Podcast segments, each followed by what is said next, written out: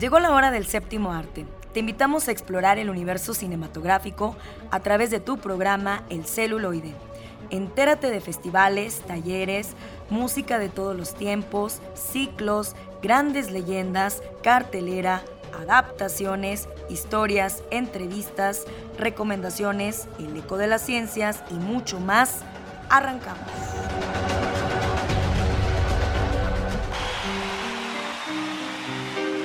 Amigos del celuloide, es un placer como siempre recibirlos. Cerramos muy interesante el mes de enero, homenaje a Alicia Montoya en época de oro con la extraordinaria voz de Alejandro Jara. Por favor, no te pierdas el lado ñoño con Oscar Ramírez. Cinema Rapsoda también estará con su análisis muy, muy puntual como siempre e interesante. Las recomendaciones de música, cine y teatro con Ale Zavala y también tendremos un gran visitante con nosotros, Mr. Marca. Nos habla de la vinculación de la lucha libre en el séptimo arte y del gran legado que representa la tradicional Arena Margarita rumbo al 45 aniversario. Algo que documentar para que los chicos de Ciencias de la Comunicación indaguen acerca de la riqueza en la lucha libre con motivo de los 80 años aquí en San Luis Potosí. Así que, como siempre, gracias a Eduardo Carrillo en los controles, arrancamos. Homenajemos al cine de ayer. Época de oro. Fue una primera actriz mexicana, hija de la actriz teatral María Teresa Montoya y del director español Julio César Rodríguez del Río. Desarrolló una vasta carrera como actriz, participando en 68 películas, 132 obras de teatro y 61 telenovelas aproximadamente. Hoy, en época de oro, recordaremos a Alicia Montoya. Bienvenidos. Me pasaron en los cinco días una cosa en cada uno. El primer día me dice el director, Alicia, ¿te importaría? Vamos a iniciar la película con el momento en que llega el cortejo fúnebre a una cripta a enterrar tu cadáver. ¿Eres de las que piensan que te da horror estar en un ataúd? No, en absoluto. Entonces podemos usarte sin tener que usar un, un doble, podemos usarte para eso, sí. Yo tenía también en esa época el pelo largo, he tenido el pelo largo en varias ocasiones. Me habían pintado, como era blanco y negro, me habían pintado la cara con un maquillaje verde pistache para dar esa sensación de, de y los ojos, que tenía yo grandes ojos. Me los habían sombreado de forma que se vieran así casi como cuencas.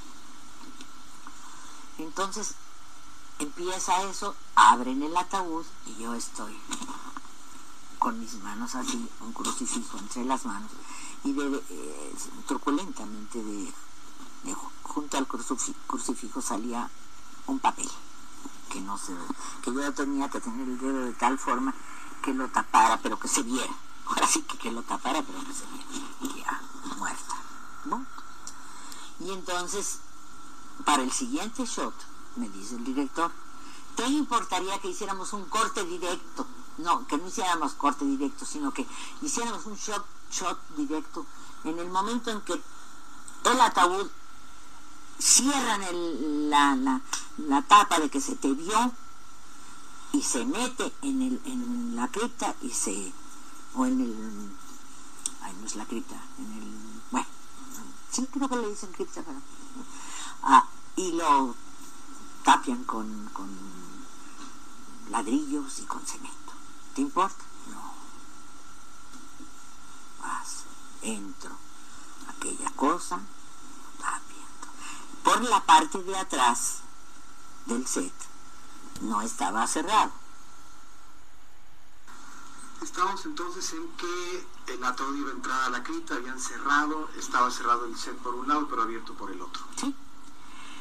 Eh, allí hubo un problema técnico y entonces me, me, gritaron, Alicia, estate tranquila, ahorita vamos a quitar los ladrillos y todo lo que se había puesto. No se pudo porque algo pasó. Bueno, me sacaron otra vez y este y se volvió a, a quitar todo el cemento y toda la ya ven que cuando cuando hay una palabra corte resulta que se dan cuenta de todo lo que no estaba bien y hay que componerlo y son 20 minutos, una hora, no porque ahora, bueno, se, pierde de veras mucho tiempo. Bueno, yo allí en mi ataúd. Vuelven a hacer la escena, meten el ataúd, vuelven a poner los ladrillos y el cemento, se terminan todas las escenas que habían alrededor de donde me habían enterrado y se oye una voz que dice, una hora para comer, rápida, una hora para comer y se sale todo el mundo. Y me dejaron en el ataúd. Amigos del celuloide, muy buenas tardes. Excelente sábado de cine para todos ustedes. Alicia Montoya fue una actriz originaria de la Ciudad de México, que con su actuación cautivó en la época de oro en decenas de producciones. Pero hay una película en especial que la marcó como actriz, el vampiro. En El vampiro, Alicia Montoya, quien nació en 1920 y murió en 2002 en la Ciudad de México a causa de una insuficiencia renal, interpretó a la tía Teresa, quien protege a una joven de una maldición y evita que sea víctima de caer en las garras del vampiro, interpretado por el también ya fallecido Germán Robles.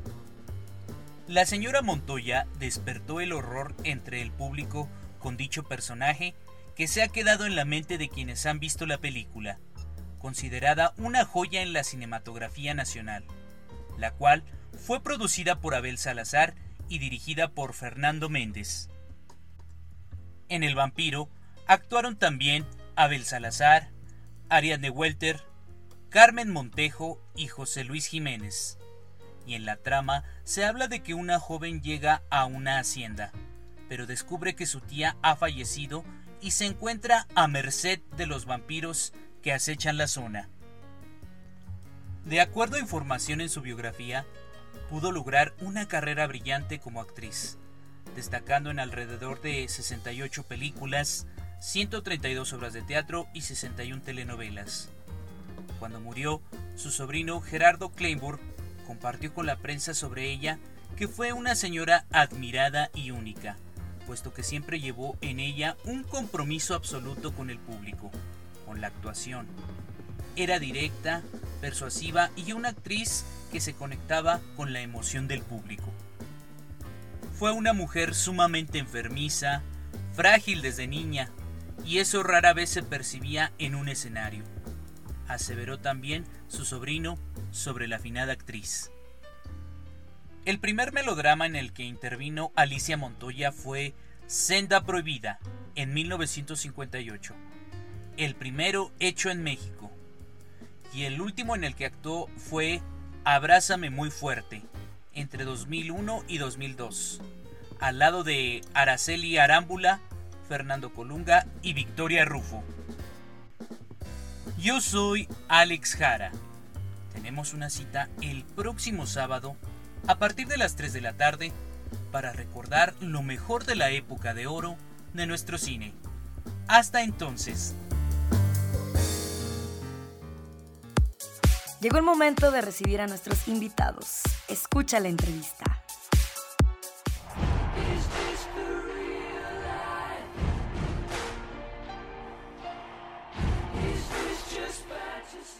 Muy bien, pues continuamos con más aquí en el celuloide. Me complace recibir a Mr. Marca.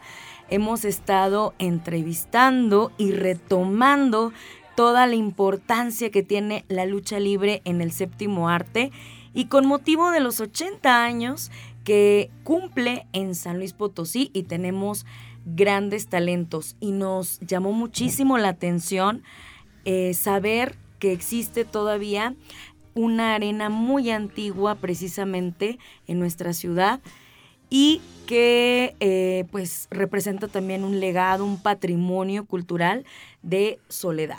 Entonces, me refiero a la tradicional arena Margarita, que hemos estado de cerca viendo eh, pues todo el potencial, el talento, y pues qué mejor que platicar con una de las cabezas herederas eh, que han heredado precisamente pues y le han dado continuidad al trabajo de don Fidel Martínez. Muchísimas gracias, Mr. Marca, que nos acompaña.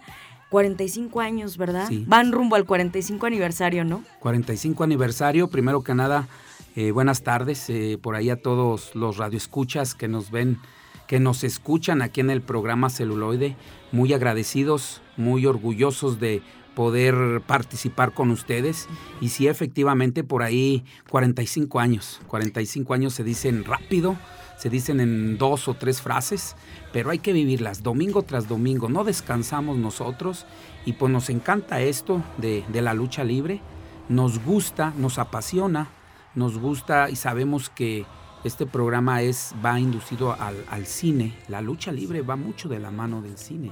Así es, y nos llama mucho la atención que algunos personajes de los que ustedes han creado se han inspirado en distintas películas para transformar a estos jóvenes que llegan con la ilusión de personificar a alguien en el ring y que se ponen en sus manos. Entonces creo que usted ha formado muchas generaciones de jóvenes eh, apasionados por la lucha libre, pero eh, el séptimo arte ha sido un referente muy importante en la lucha libre.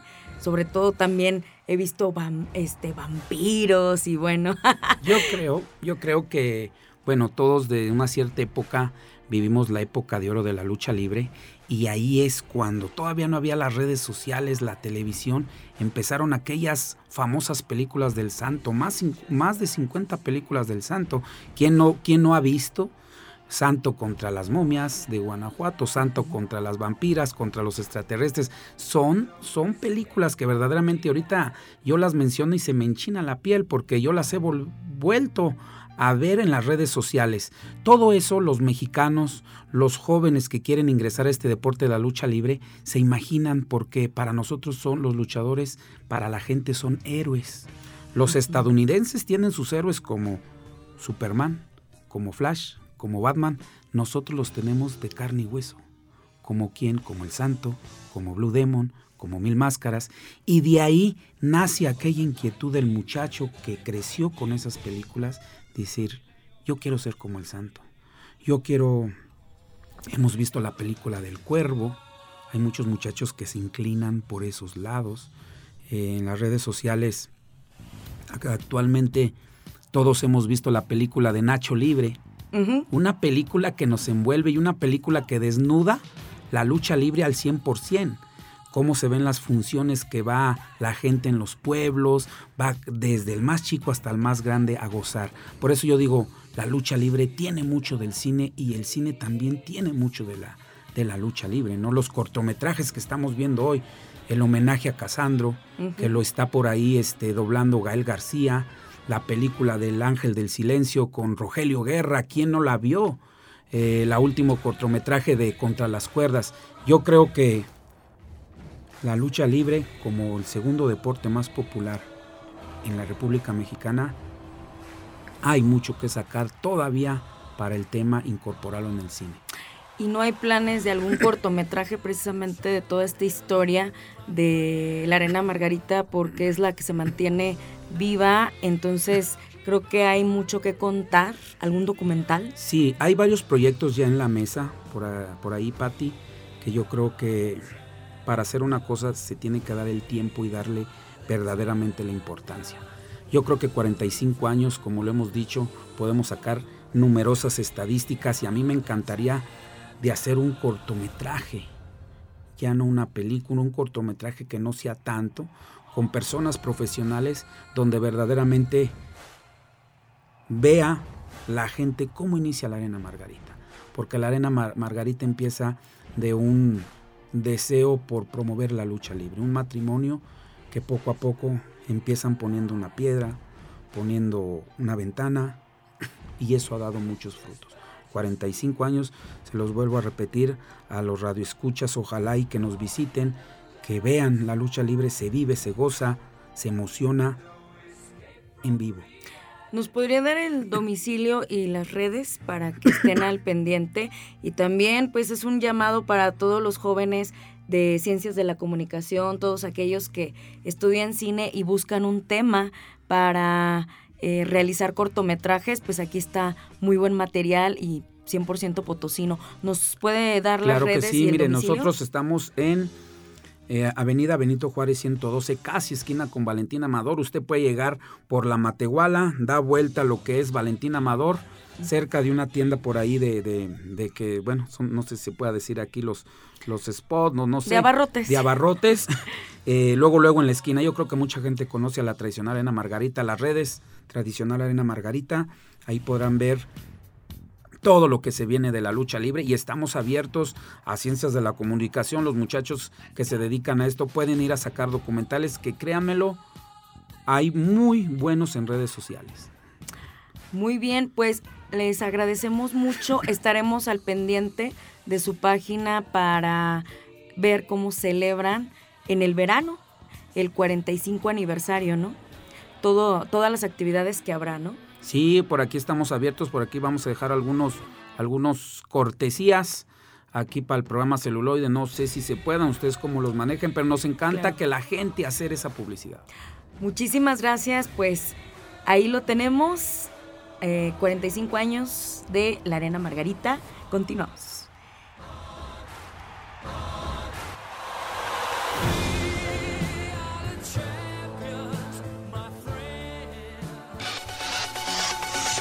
Y llegó el momento de las recomendaciones. ¿Qué hacer en este fin de semana? Muy buenas tardes amigos del celuloide. Muchas gracias por sintonizarnos como siempre a través de Radio Universidad. Soy Alejandra Zavala y les doy la bienvenida a nuestra sección de música, cine y teatro. Enero es por excelencia el mes de los nuevos comienzos. Sin embargo, los comienzos no se limitan a este mes, ni al comienzo del año. Un nuevo comienzo puede llegar en cualquier momento, en cualquier estación, a cualquier edad y a raíz de cualquier situación. Algunas veces se trata de trabajo, una relación, una mudanza, dejar un hábito, retomar otro, o simplemente empezar a construir alguno que desees y aún no poseas. Y a veces, incluso la simpleza y sencillez de un nuevo día es simplemente un nuevo comienzo. Y la verdad es que a veces nos aterra el empezar de nuevo, más si se trata de hacerlo desde cero. Sin embargo, cuando logras manejar el miedo y enfrentarte un poco a eso, puedes ver que detrás del miedo está la emoción del ¿y qué pasa si funciona y me lleva al mejor lugar en el que he estado hasta ahora? La emoción de lograrlo, de superar el miedo, el obstáculo que podemos ser nosotros mismos en nuestro propio camino. ¿Muy filosófico? Tal vez pero ciertamente es algo que me ha hecho falta recordar últimamente. Begin Again, o empezar otra vez, nos habla de sentirse y saberse en el hoyo, con el corazón roto y a punto de perder la esperanza, y de pronto encontrarte con algo, con alguien, un proyecto, una persona, una situación que se convierte en esperanza y te ayuda a encontrar la valentía y el coraje dentro de ti que se necesita para volverse a levantar, para volver a intentar y volver a comenzar. Protagonizada por Kira Knightley, Mark Ruffalo, Hayley Steinfeld, Adam Levine, James Corden, um, CeeLo Green y Catherine Keener, bajo la dirección de John Carney y música de Greg Alexander, fue estrenada mundialmente en el Festival Internacional de Cine de Toronto del 2013 nos habla del encuentro de dos personajes con el corazón roto, ella a causa de un desamor, él a causa de haber perdido la fe en sí mismo, en el mundo y en todo lo que le rodea. Por azares del destino se encuentran en un punto en el que ambos se necesitan y sin saberlo, juntos encontrarán la fuerza el uno en el otro para poderse levantar y volver a empezar.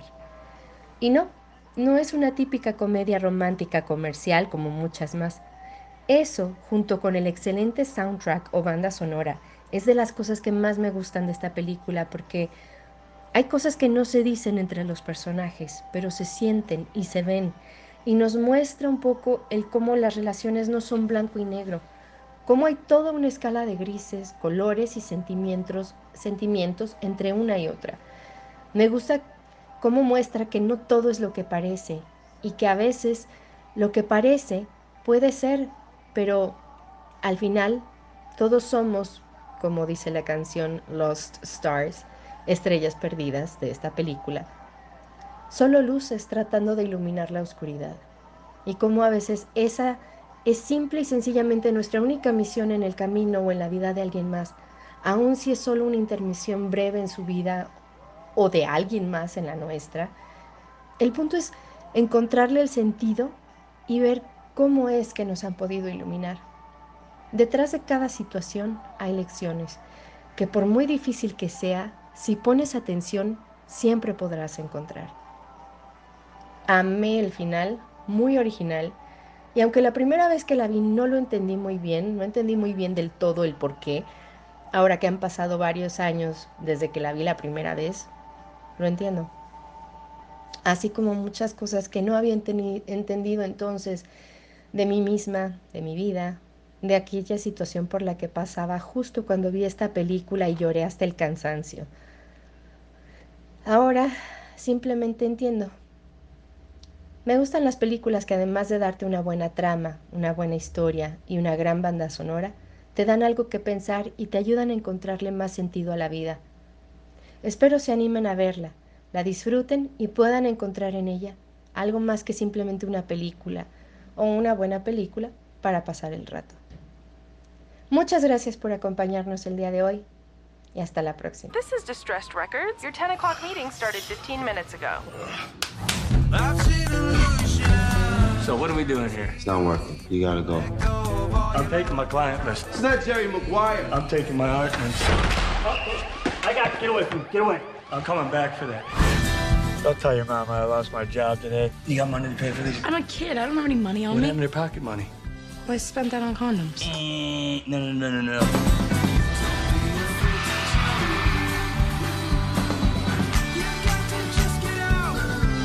You're a total rock star. Unbelievable. We don't want anything to stand in his way. Capiche? I'm just tagging along.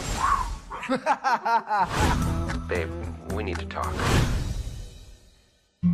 So, this is a new song for anyone who's ever been alone in the city. So you find yourself at the subway. You realize it's the end of the line. I was having a nervous breakdown, and then I heard your song. I want to make records with you. Come on, let's get out of here. You're gonna have to get these beers, though. Let's record an album. We don't even need to rent a studio. You mean record outside? Every song we do in a different location. Under the bridge? Chinatown. Rowing boats in Central Park. Whatever happens, we record it. If we get arrested? Keep rolling. Hey, you, come back here. Where are you going? Check it out. Your boyfriend just won a music gong. If I could somehow do anything that would undo what I did to us, just tell me what it is. I think everything's changed. Nice beard, you loser. A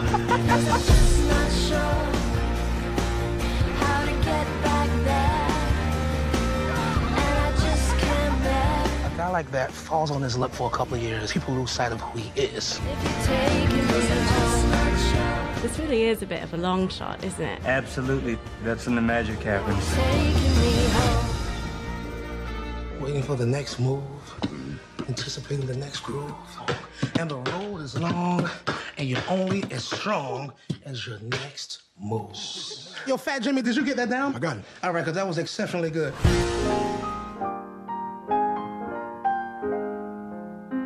Bienvenidos a la sección de ficción, cómics y otras rolas, donde ahondaremos en elementos de la cultura nerd.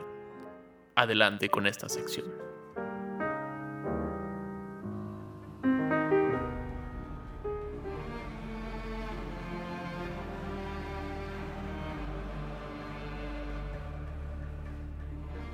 Hola a todos, bienvenidos al lado ñoño del celuloide. Me acompaña Lalo Carrillo en los controles. Yo soy Oscar Ramírez y quiero compartir contigo la película Gran Turismo. película de 2023 dirigida por Neil Blomkamp, que tal vez los recuerdes de películas como Distrito 9 y Chappie, que son como entre sus primera, su primer gran proyecto y es uno de sus últimos grandes proyectos hasta Gran Turismo.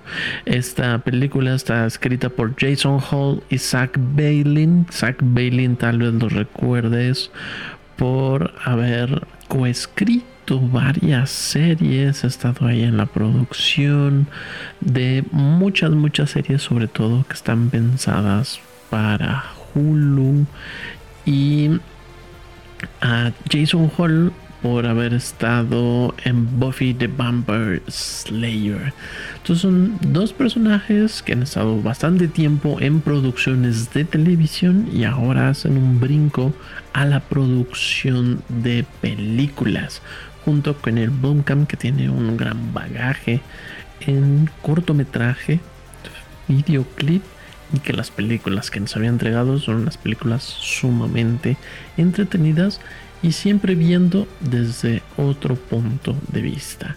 Esta película es la excepción, es una película biográfica de la historia de Martin Burrow, quien es el primer piloto de videojuegos en convertirse un piloto profesional de series de la gama como de Gran Turismo, pero sobre todo de haber concluido y ganado la famosa carrera de Le Mans. Esta película está protagonizada por Archie Murdoch, que interpreta a Martin Burrow, como David Harbour, Orlando Bloom, Darren Barnett, Gary Highwell, Homer and Digimon Hanson.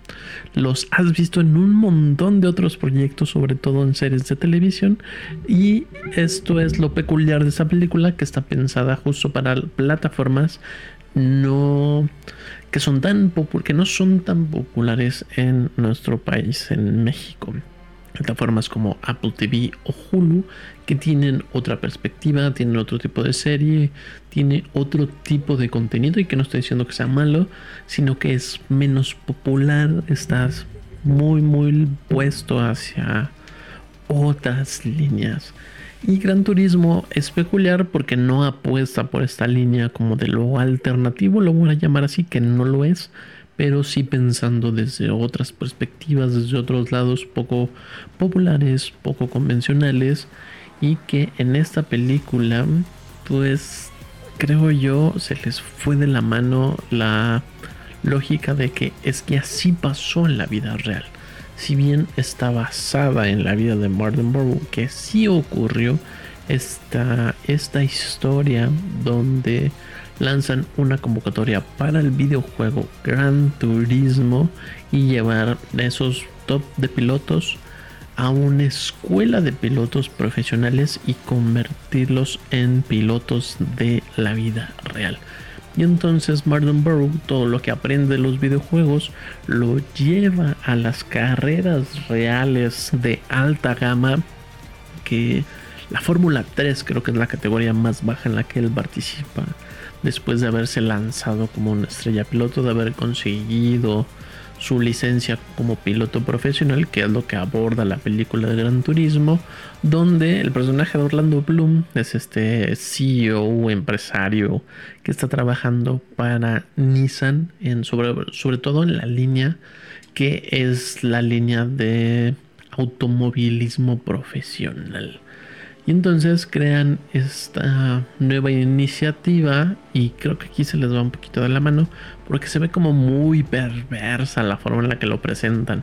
Y perversa la idea de que en los videojugadores está el otro negocio, ¿no? Ahí está el verdadero nuevo dinero. Y no porque no tengan razón, sino que trata como un poco horrible esta condición de los videojuegos, los videojugadores y el dinero pero por otro lado, lo que se queda corto, que se me hace interesante, es justo eso mismo. Como los videojugadores lo que aprenden en los juegos lo pueden aplicar en la vida real de manera profesional.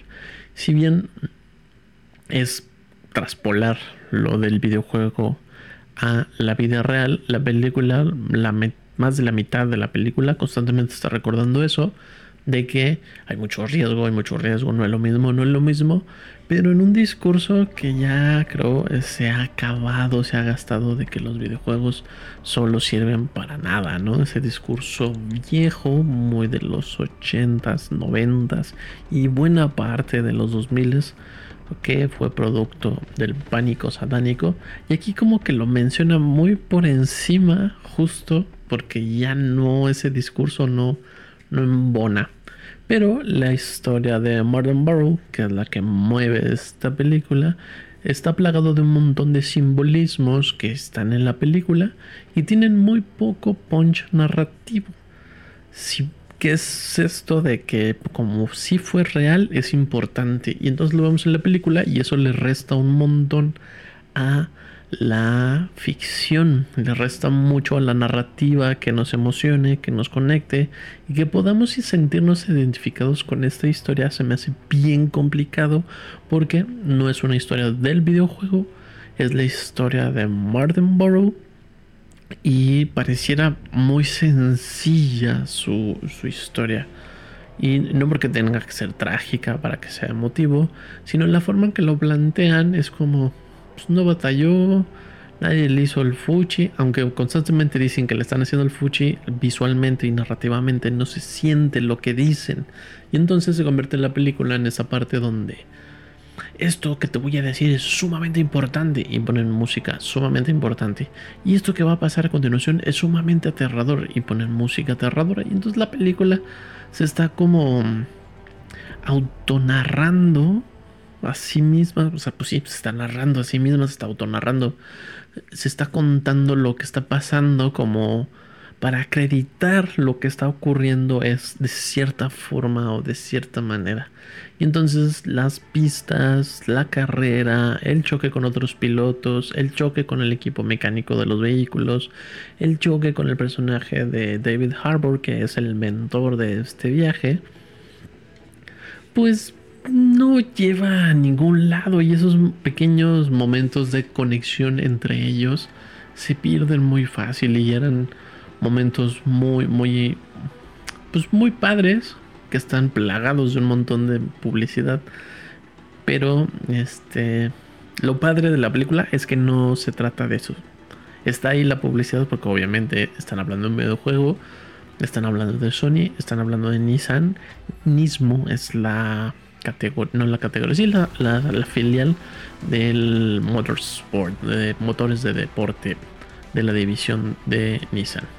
Y entonces, por ejemplo, hay un momento en la película donde eh, nos, nos, hace ver que la música es sumamente importante para el piloto y es sumamente importante para el coach del piloto, que es el técnico de ingenieros, el jefe de ingenieros del, del escuadrón de la escudería y no nos lleva a ningún lado más que eso, poner música en la película y entonces ni siquiera es como importante para la película. Es importante para el personaje porque son, son canciones que le emocionan al personaje y lo hicieron ganar en su momento en la vida real. Pero en la película no, tiene, no hay un empate, no hay un empuje, no hay una emoción de escuchar esas esas pistas con esos montajes que están un poco desabridos, salvo la carrera final, donde justo está el desarrollo del personaje, el conflicto, el desarrollo de los que están al lado de él, la emoción de la carrera y creo que solo hasta el final y el último momento de la película realmente sentimos lo que nos quiere transmitir la película. Pero en mi caso muy personal ya, ya me había aburrido, ya me había cansado, no le entendía lo que me quería contar porque la historia pues ya la conocía, la historia ya sabía hacia dónde iba y la película constantemente trata de acreditarse a sí misma y es una forma muy extraña de la película, sino que el director es muy bueno señalando eh, defectos, vicios sociales, morales, a través de su narrativa, a través de los personajes, a través de la emoción de los personajes por lo que ocurre en la narración. Y aquí tenemos personajes que es como, tengo miedo, estoy feliz, estoy alegre y un montón de guiños que serían un gran gancho y una gran emoción si no fueran tal vez tan obvios. Lo que me hace pensar que es una película para públicos muy jóvenes. Para públicos que no han visto tantas películas, públicos que a lo mejor no están tan conectados con el videojuego, que no están conectados tanto con el, auto, el deporte automotor. Y entonces está la película para otro tipo de gente, y no menospreciando, sino otro público, otro sector y trata de explicarle por qué es importante los juegos, por qué es importante la vida, por qué es importante los automotores, porque son importantes todas estas personas. Y creo yo eso le pega muy gacho a la película que al menos yo sí esperara tuviera mucho mucho más ponche, fuera mucho más emotivo porque las secuencias de acción se me hacen muy simples. Y he visto películas muchos más simples sobre automovilismo o alrededor del automovilismo, con escenas mucho más caseras, con escenas más del libro de jugadas, pero que son sumamente efectivas y sumamente emocionantes y te mete a la película. Aquí te deja afuera y te trata como si fueras de fuera. Pero al menos esa es mi impresión. Y aún así, no dejes de ver la película Gran Turismo porque tal vez tú sí te emociones por convertirte en ese gran videojugador de la vida real. Si quieres escuchar este episodio y los anteriores, puedes encontrarnos como El Celuloide Radio en Spotify o buscándonos como El Celuloide en Facebook para que te enteres de las demás recomendaciones, los demás eventos y demás cosas que están alrededor de este programa que se transmite en el 1190 del AM. Yo soy Oscar Ramírez y nos escuchamos la próxima.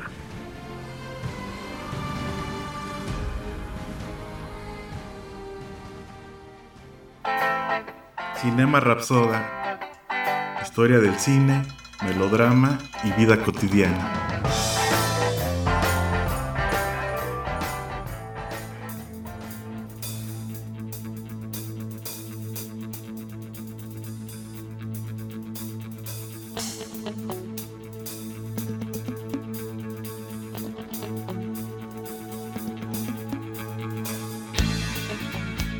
Historia del fútbol mundial y de la cultura mexicana no será completa sin el nombre de Hugo Sánchez.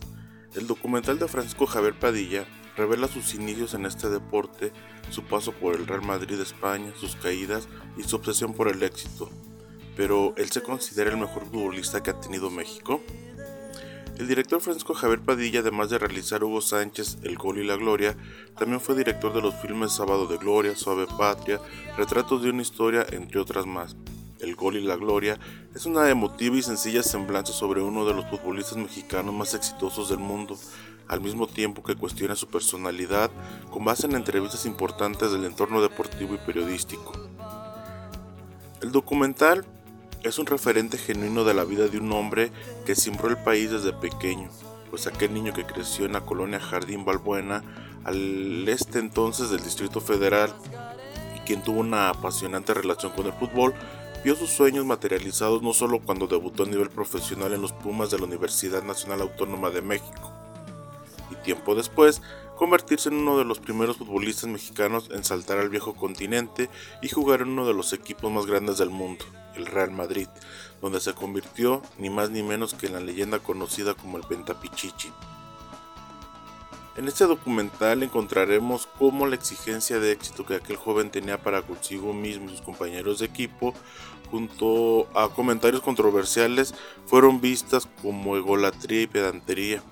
Sin embargo, la sociedad, pese a volcarse en críticas constantes, sobre todo hacia su trabajo en la selección mexicana, donde vivió sus peores encuentros, también aplicó para él, pese a su gran legado, reconocer como un hito por debajo de estos fenómenos futbolísticos y culturales como Pelé, Maradona, Messi, incluso Cristiano Ronaldo, Ronaldo, quien hace una breve aparición en el documental. Ciertamente, Al paso de los años, su legado numérico y como personaje se encuentra en los libros. Fue suficiente para que el director Francisco Javier Padilla recabara un cúmulo de entrevistas oportunas y contrastantes, por ejemplo con Juan Villoro, Jorge Valdano, Miguel Mejía Barón, con quien cabe señalar rompió su amistad, el finado Tomás Boy, este, otro legendario del equipo madrilista butragueño, y comentaristas deportivos como Cristian Martinoli, José Ramón Fernández, Luis García, Francisco Javier González, entre otros. Las declaraciones no solo quedan en, en una alabanza, pues también nos brindan otra mirada hacia la carrera y vida de Hugo, aquellas miradas exclusivas del contacto directo con el exfutbolista. El documental es sencillo y conciso en su estructura llegando a ser un poco anticlimático en las partes más emotivas del retrato, pero muy interesante en los foques abordados.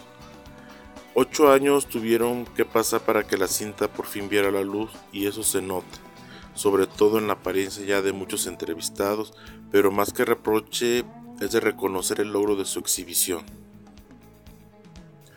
Asimismo, nos muestra esa parte íntima de la familia de Hugo Sánchez, ante todos los hitos de la carrera del futbolista, profundizando en las motivaciones y momentos complicados tanto de su carrera como de su vida personal, como fue el caso, por ejemplo, de haber perdido a su primogénito. No obstante lo anterior, este documental resuelve magistralmente el conflicto que por muchos años todo mexicano tenía sobre su relación con Miguel Mejía Barón y su participación en el Mundial de, en Estados Unidos, en esa encrucijada que se convirtió para la cultura mexicana un momento importante ante la decisión del director de la selección mexicana de incluir o no a Hugo Sánchez en un partido importantísimo para seguir en la siguiente fase. Este documental eh, es un relato breve y puntual sobre el juego y la vida de Hugo Sánchez, aquel mexicano que continúa con un legado ahora en los medios de comunicación ha sido odiado por unos y más amado por otros. Es innegable que el macho, como también solían llamarlo, es parte de esta mexicanidad y sin duda un baluarte y un patrimonio que solo la historia mexicana tiene en, materia deportiva. Es también la representación del jugador que con base a disciplina, deseo y mentalidad logró sopesar una vida, si bien colmada de éxito, también de ego, que es lo más complicado de sobrellevar. Pese a las consignas peyorativas en España sobre su presencia en la cancha, ni los españoles ni los propios mexicanos soportaban ver a un joven moreno y del pueblo jugar en Europa. Y gracias a este documental responde a todos sus detractores blindando su personalidad como método de defensa debido a las circunstancias racistas y xenófobas que gracias a este documental nos lleva más allá del simple deporte de las patadas. Está orientado a entender cómo venció aquellas estructuras sociales carcomidas por la violencia y la discriminación sistemática, lo que su leyenda es aún más valiosa, lo que refrenda el común popular. Como Hugo Sánchez, no hay dos. Y en esta parte conoceremos a un Hugo Sánchez fragmentado por las emociones y recuerdos.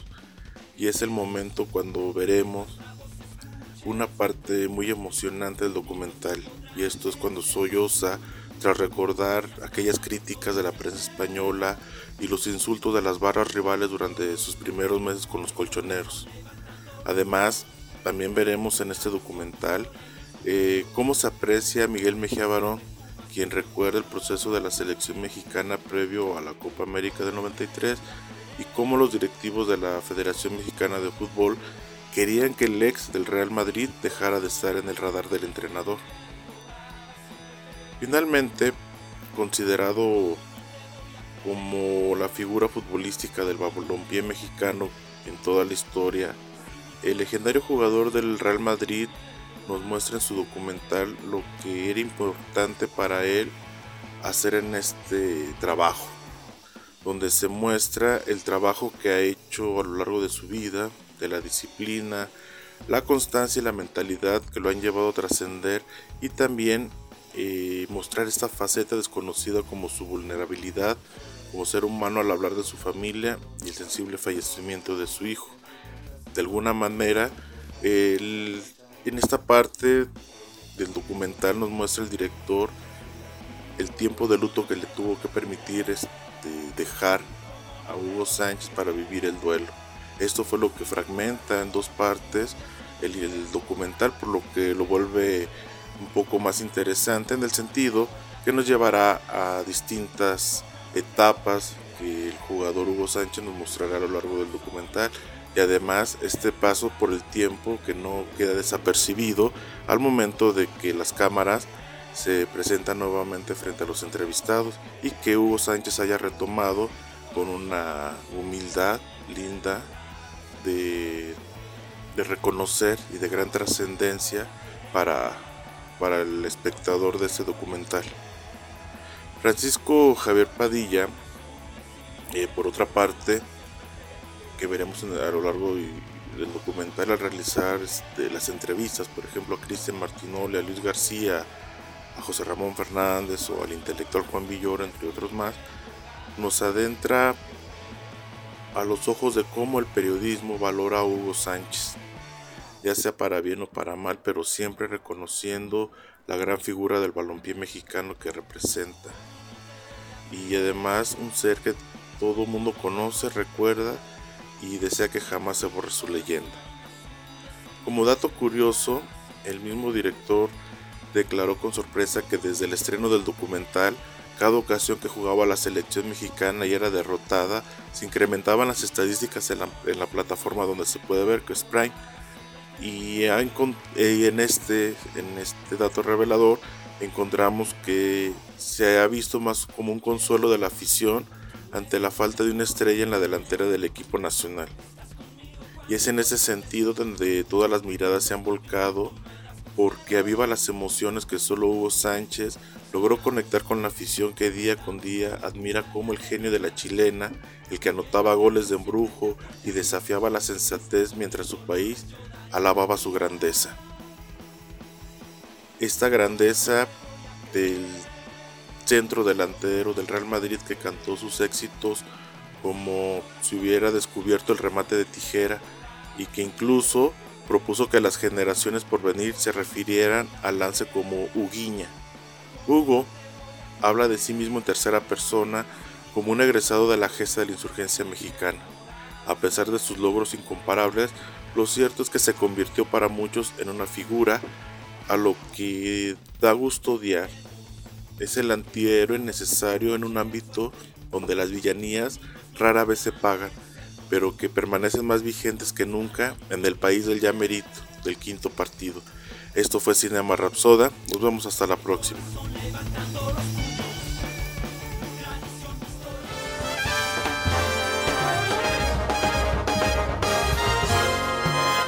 Esto fue El Celuloide Escúchanos por el 1190 de AM. Teléfonos en cabinas 826-1348. Síguenos en nuestras redes sociales y YouTube. Nos encuentras como El Celuloide. Dirección de Radio y Televisión de la Universidad Autónoma de San Luis Potosí.